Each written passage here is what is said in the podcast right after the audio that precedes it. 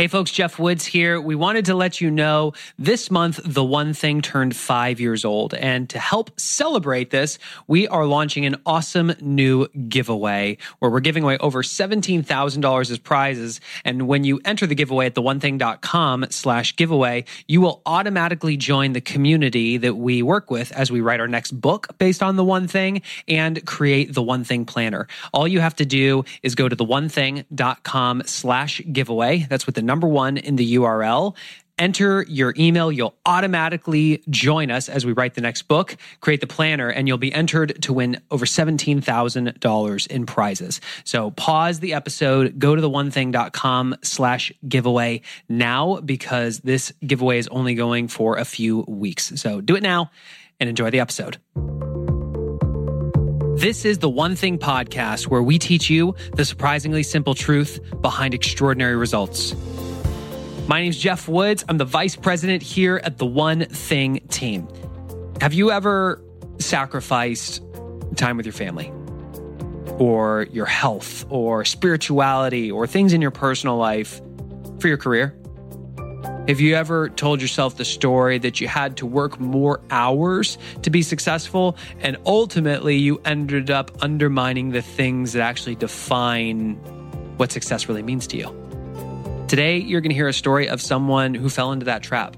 They thought that the path to getting everything they wanted required adding more things into their world rather than subtracting, simplifying, and focusing on the things that mattered most. As a result, he ended up working 100 hours a week and sacrificing time with his wife. And when his son was born, he got a massive wake up call. You're going to discover his mindset, what led to the shift, and how he ended up going from working 100 hour weeks to working just 25 hours a week all while making more money with less stress and being closer with his family. With that, let's get into this conversation with John Lamerton.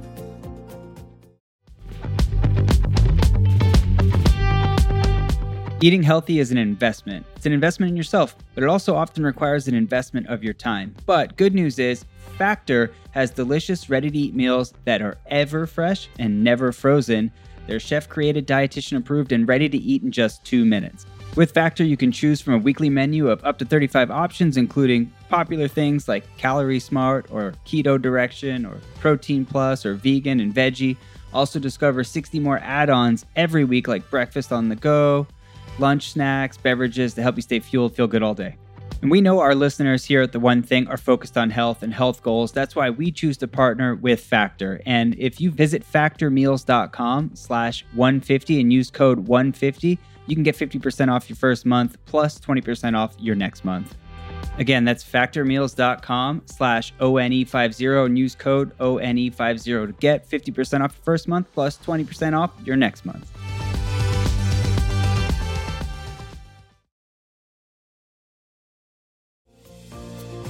How did you come into contact with the ideas of the one thing? I picked up the book probably late 2014. It was recommended to me by one of my mentors. I'd already been implementing some of the ideas, but I didn't understand why I had, or particularly why they'd worked. If I could take you back to kind of the, the pivotal moment for me, I think it was um, my first child came along, and I was working prior to that about 100 hour weeks, pulling all nighters, just working harder. Really, I think I think if I wanted to earn more money in my business, my answer to that was I'm just going to chuck more hours at it. I'm going to work harder than anybody else. And I remember sitting actually in a in a car garage with um, my, my newborn baby at home. So he's about three months old at this time, and I'm reading an autobiography by Alan Sugar, who is the uh, he's the UK's host of The Apprentice someone that I was aiming to emulate. I was looking to copy his business model. Um, I was looking to build the next uh, Amstrad is his business. I was looking to be the next Richard Branson. And I'm sat in this MOT garage and I read this one line in the book and it just it hit me like a sledgehammer. It said, I wasn't really around much for my kids when they were growing up. And literally in that moment, I knew that everything I'd been doing for the last seven or eight years was completely wrong for where I was at that moment in time. I no longer wanted that hundred million dollar business. I no longer wanted the the yachts, the helicopters, the supercars, the mansion, the country estate. I didn't want any of that anymore. What I really wanted was to be there for this kid, to be at every assembly, to be at every sports day, just to be there for him whenever he needs me. For people who are listening to this, John, why were you working 100 hour weeks? What was going on in your business, businesses that required you, or so you thought required you to, to work that many hours? Exactly. It is multiple businesses. And that, I think, is the crux of the issue. I mentioned Richard Branson just now. And that's, I think, the biggest issue is I saw myself as Richard Branson.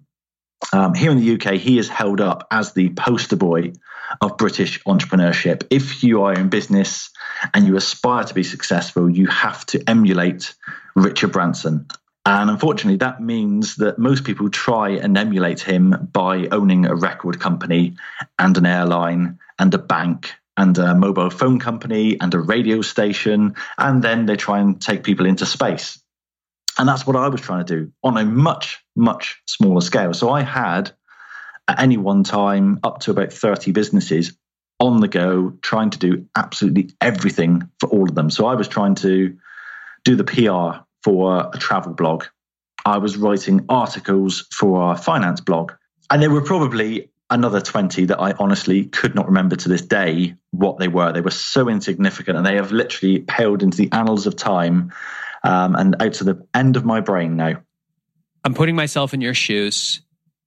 I'm imagining I've got all these plates that I am struggling to spin. I've got to imagine that you're not mastering any of them. Then, then you have this massive aha that what really matters to you is being there for your son. And then you've got your wife saying it's time to actually contribute and, and carry some of the water and realizing you've got to go from 100 hour weeks down to, to 25. So, what was that lead domino that led you down this journey to where you are today? I think, well, my wife will obviously take credit for being the lead domino, but for me, and she was, would be right, right? Wink, wink, exactly. Nudge, nudge. She would be. If she's listening to this, of course she's right. She's always right. But for me, I think the the absolute lead domino for me was cutting out the crap that I was doing that wasn't actually contributing to the bottom line at all. I was incredibly busy. You know, um, I used to people say they work nine to five, and I was working nine to five, but it was nine a.m. to five a.m. and I was chucking the hours in, and not necessarily focusing on the quality of those hours that I was putting in. The minute mm. I've got a child on the case, and I've got literally now I've, my my hands are tied, my hours are restricted. It's no longer I'm going to aim to work 25 hours a week. It's now I can only work 25 hours a week. So something something had to give. Well, let's get really tactical here because yours is an extreme case, which is why we're having this conversation. There are so many people that are listening to this that are failing to strike any sort of counterbalance between professional and personal. Their personal life is absolutely suffering and they're really struggling to figure out how they do less on the professional side. What did you do exactly to go from a 9 a.m. to 5 a.m. structure down to 25 hours a week? I think well, one of the first things we did was shut down a couple of those businesses. So we we self-identified which ones were not giving us the best return on investment in terms of time. So no longer monetary investment, but let's look at it and say, okay, if I'm putting two hours a day into this business and it's not really contributing that much, but actually I've got this other business over here that takes two hours a week and contributes five times as much. Okay, let's lose the one that actually isn't giving us that return on investment. The second thing we did was we got help. We got other people in to do some of the tasks that I no longer had time to do. And it was it was great to be able to go to my team and say, not I fancy doing less, but I physically won't be able to do this next month. Next month, Jack's going into nursery, I'm going part time, and this is what needs to happen. This is what needs to change within our business. And therefore, I need you to look after this side of the business. I need you to do these tasks. And it was a lot more delegation. And I think also a lot of soul searching almost. Mm-hmm. So looking at what I was doing and thinking, okay, I need to evaluate the ROI that I'm getting on my time, let alone the time the business is spent. You fast forward to today. Well, give us an understanding of what is how different does life look like today, and then we can talk about the gap and how you actually got there. Today, I've I've probably gone so far the other way. I even call myself a lazy entrepreneur now because I honestly I work 20 to 25 hours a week reluctantly working 25, 25 hours a week. My ideal role would be sat by a pool reading a Kindle book. That is, you know, how far I've gone. I was a complete workaholic. My work was my life until the children came along. So they are now uh, Jack's eight and Harry's six, and they are now my life. You know, literally, I would say my life revolves around them, and that, that's a bit of a cliche, but it literally does. If you look at my weekly planner sheets, then I block out my time. And the first things I block out at the start of the week are okay, school runs, doctor's appointment for one of the kids there. I've got, oh, there's an evening play we're going to here. That time is blocked out. That's protected first.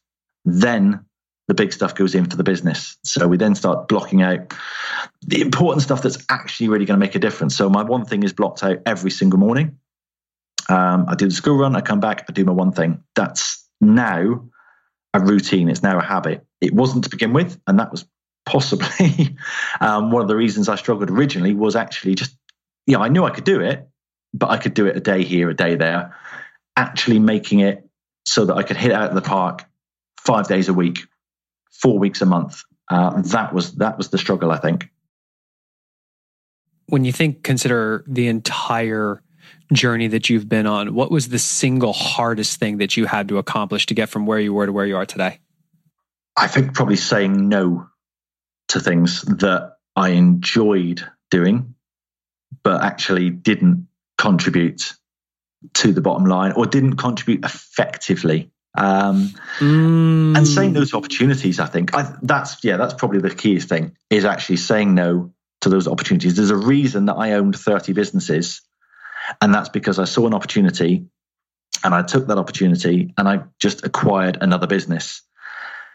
And the minute I had 25 hours in the week, those opportunities needed to be passed by.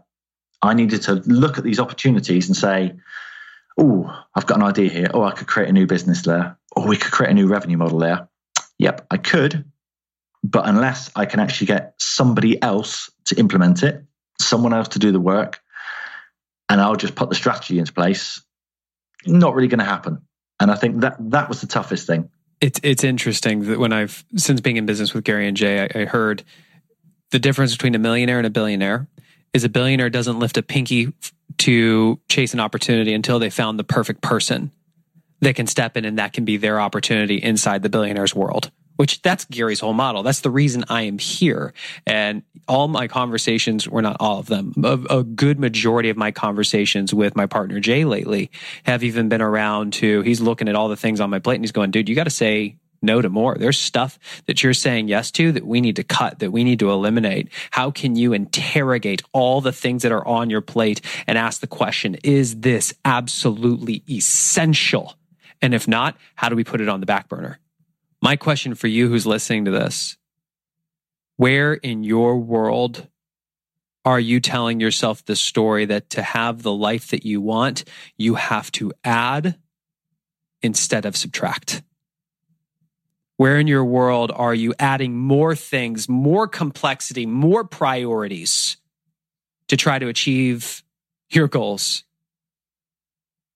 And is it possible that maybe you would get there faster if you did less. John, there's a, there's a quote in the book from F.M. Alexander that people don't decide their futures. They decide their habits, and their habits decide their futures. I heard you mention in this episode the word habit. So walk me through your journey to forming power habits. I'm now a habit master. I would absolutely completely agree with that quote. And I think it's now the reason that I've had the success I have. But if you go back a few years, it certainly wasn't. And it was my habits were just what I'd fallen into. They were I wasn't choosing my habits. My habits were just random collections of little behavioral quirks that I'd picked up over the years. And it was only when I discovered the one thing that I thought, actually, this it, it does make a difference. And I knew that, okay, what I'd done when the child arrived, this is why it works. This is why I've had that success despite working less. And I thought, okay, this needs to become a habit. And I had a mentor at the time, and he was certainly drilling into me that you need to make this a habit. It's no good doing this and actually you've killed it today. You've had a brilliant day. You've had a fantastic day, really productive. You've brought in some serious revenue, some serious numbers on the lead generation side. But what about yesterday? Uh, well, I was I was really busy yesterday. You know, I was I was I checked lots of emails. I, I got all my paperwork in order. Um, you know, I managed to tidy the office. It was a really really good day. He said, "Yeah, but how many customers did you get?" Oh well, yeah, uh, two maybe. I don't know. Uh, probably one. He said, "Let's have a look at the stats." Oh yeah, it was zero. He said, "So your really productive, really busy day generated a zero. He said, "Today you've been on it. You've done what you should be doing, and let's have a look. Oh, you've generated 73 customers today." He said, "We need to make this the benchmark. This needs to be every day, not." This isn't the high tide mark. This needs to be the par this needs to be what we do absolutely every single day. And I think that's that was a real struggle for me because I want to get everything done. You know, I had I was used to having a massive, massive to-do list and actually cutting that down. Again, we talked just now about what not to do, what not to choose. That makes a big, big difference, I think. Mm. For you who's listening, where in your life are you going from day to day? And you're celebrating those days that you really crush it. And on all the other days you're celebrating the fact that you were busy when in fact you should be holding yourself accountable because you weren't effective. Exactly we all know what it feels like to, to, to feel like we have to do it all, to feel like we have to get the paperwork. We got to check email. And I know there's some of you that are listening to this right now that are going, but Jeff, I got to check email. I got to get my paperwork in order yes, those things matter. The question is if you could only choose one getting more customers, checking email, which matters more? In a strange world where you only get to do one, which matters more? You know the answer for your role. The question is, do you, number one, have clarity on what your priorities really are? Are they in order of priority? And are you acting in order of priority?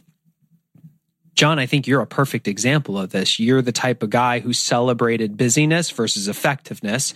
And the result was 100 hour work weeks that would have led to a strained marriage and a distant relationship with your son. Exactly. You flipped it. You got clarity on your priorities. You started acting in order of priority. And the truth is, oh, are you making more money or less money now?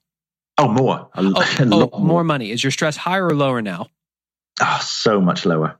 I am Zen master now. And your relationship with your wife, closer or more distant? Absolutely closer. Relationship with your son, closer or more distant?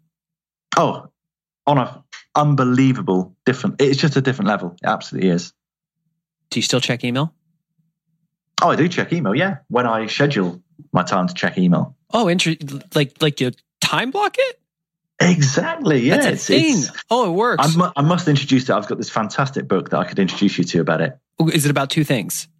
Uh, it's it's close to that. Yeah, I think it might be the, the three things or something like that. Okay, okay, yeah. Folks, the path to getting everything you want starts by getting just one thing at a time. John, fast forward to today. Sounds like you've built a great business. Sounds like you've found a way to strike great counterbalance between thriving professionally as well as personally. You've become the type of person who has the habit of forming habits Yet we know that one of the three commitments of the one thing is the road to mastery, which is a never ending journey, right? You are always on your journey to getting better. So, my question for you is where are you still struggling when it comes to living the one thing?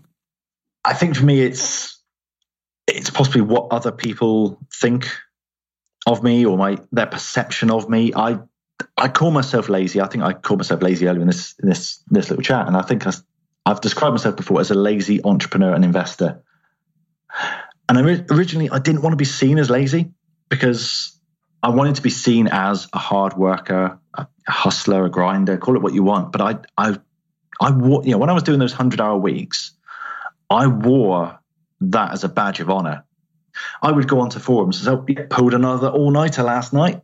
Check me out. You know, I, I'm a grafter, I'm a hard worker. And that was the reputation that I built up for myself. And my team saw it. They, you know, I was leading by example.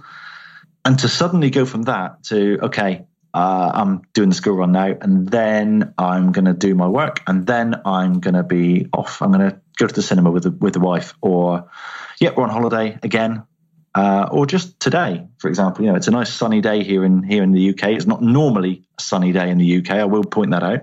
This is technically our summer, but I'm sat out in the garden. Okay, I'm reading or I'm researching or I'm doing sort of quality thinking time, but I'm shirking. I'm skiving off. I'm being lazy. And at the back of my mind is just thinking, you shouldn't be doing this, John. You should be working hard. Everyone else is working hard. Why aren't you? Can I coach you on this a little bit? Yeah, absolutely. Yeah. I want you to f- imagine yourself a year from now and you're looking back on this period of time in your life, this is no longer an issue for you. It's been resolved. You no longer have those thoughts. What's the one thing you did that ultimately led to you resolving this issue? I would say it is embracing my laziness and perhaps reframing laziness as something else, something positive, something that doesn't have that negative connotation. Effectiveness rather than laziness. What are some other options? I, I think shouting from the rooftops about what I do and how happier I am. I mean, everything you said earlier about, you know, the relationships that I've got, the financial, you know, pressures off. Um, I'm enjoying my work more. What is a word that would capture all of that? Pride, I think. when you consider being prideful about your life right now, what does that do for you? I've just broken it into a massive smile. my my chest just expanded, my physiology changed. I'm like, yeah, I'm I'm smiling, I'm nodding, I'm thinking, yep, damn straight. That's that's that's me. I'm proud. What would be a statement you could make? Because before the old you uh, said, I, am I'm, I'm a lazy entrepreneur." What mm-hmm. what's the new version of you? How would you describe yourself? Oof. I, yeah, I am an uber effective entrepreneur. Well, let me ask you. Let me ask you a different question. When you say I'm an effective entrepreneur, how does that feel? Does that light you up the same way it did when you said pride? It does. Okay. It does. I value I value efficient uh, effectiveness over efficiency. That that's a big thing for me. Well, there you go. Yeah. Okay, so may I make a suggestion? Okay. You you you are a self-proclaimed habit master. What's the activity that you could do every day for the next 66 days that would lead to you completely reshaping your identity of who you are? That could be affirmations. That could be self proclamations. That could be the messaging that I'm sending out to my clients, to my mentees. What's the one thing you can do such that by doing it would make reshaping your identity easier or unnecessary? It's changing the language that I use. Okay. And what's the specific measurable activity that you can do every day that would lead to you changing the language you use? I'm not sure. Okay. Oh, I want you to now imagine you just put on your creative cap. You are all knowing. All the creativity you possibly have around you is just flowing through you. If you did know the answer, what would it be?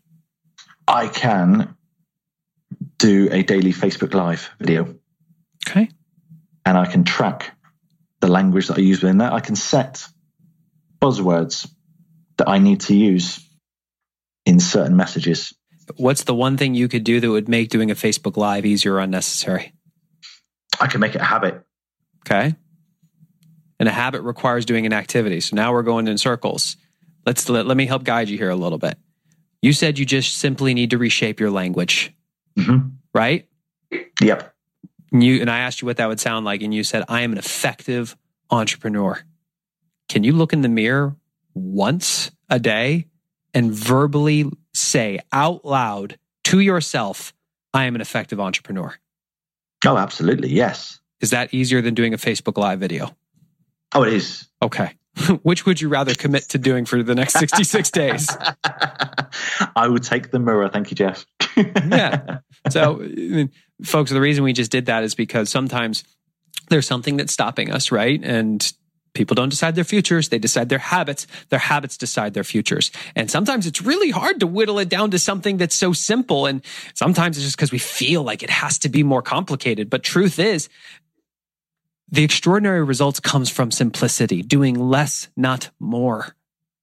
John, what do you think will happen if imagine for the next year, every single day at one point in time, you look in the mirror and you tell yourself that I am an effective entrepreneur and you say it with that smile on your face. You say it with your chest expanded, standing up tall and straight with energy and enthusiasm. What do you think happens? That is going to just radiate to people that I am proud to be an effective entrepreneur. Hmm. And what will that do for you? That will elevate me from where I am now. Yeah, we talked earlier about how awesome things were going, but is there room for more? Let's find out. Well, John, before we wrap, where, where can people learn more about you? I know you also have a book out that specifically helps small business owners. Why don't you chat about that real quick? Yeah, definitely. Uh, so it's called Big Ideas for Small Businesses. And I wrote it as a, I would almost call it a personal development book for people who don't read personal development books. It's uh, a marketing book for people that don't read marketing books. And it's a mindset book for people that don't read mindset books. It's the book I wish I'd read when I first started out on my journey 18 years ago now. It's not written for your kind of tech startups that are looking to raise VC money and exit for $100 trillion three years down the line. It's written for small business owners, for your typical mom and pop enterprises that want a little bit more. They want some of the some of the growth, some of the amazing transformations that we've seen in our career over the last 17, 18 years, but they don't trust personal development books. They don't trust the marketing industry.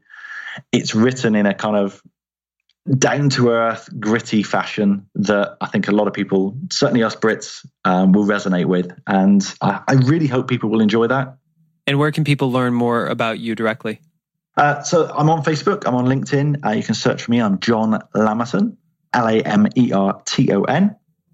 Um, and yeah, I'm not on Twitter or anything like that. So Facebook is probably the best place to find me. There you go.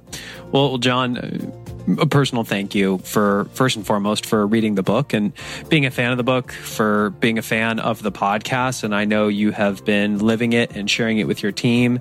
And I, I appreciate you coming on here today and sharing the story because I, I think there's a lot of podcasts where they just try to feature the big name celebrities or business owners. And the truth is, I think the most value we deliver is when we talk to people like you who are normal people working to thrive in every area of their life. So thank you. And, and we really have a lot of respect for you. Oh, thank you for having me, Jeff. Absolute pleasure. Well, there you have it, my conversation with John Lamerton. Hopefully, you enjoyed this episode, folks. I think like we mentioned, it's it's just so cool to have people who have read the book, who have listened to the podcast, to reach out to share their story, how they've been living their one thing, and we love to feature those types of people. So if you are the type of person who has been living the book or the podcast at a high level and you've been getting results and you're willing to share your story here, please email us. Email Jeff at the one thing.com. That's with the number one in the URL and share your story and why you think you could bring value to the audience because we would love to have a chat with you. Outside of that, my question for you, the biggest takeaway for me was um, doing less, not more, right? I'm going through this right now behind the scenes in terms of how do we look at all the things that are in our world and those things that we really like doing them and maybe we're getting results yet they're actually detracting from the one thing that actually matters most. What can you do today to get clarity on things you're currently saying yes to that maybe you should consider saying no to? How much time do you really think it would take you to have that conversation with yourself? Would you be willing to put it on your calendar? Would you be willing to look at something that's on your calendar currently that isn't as important and say no to it? As always, our hope is that you don't just consume content, but you back it with action because that's where the greatest results will come. And if you would like to join us on this journey of figuring out how you manage your time better, we are in the middle of this amazing giveaway where we're giving away over $17,000 in prizes. All you have to do is go to the onething.com slash giveaway. That's with the number one in the URL.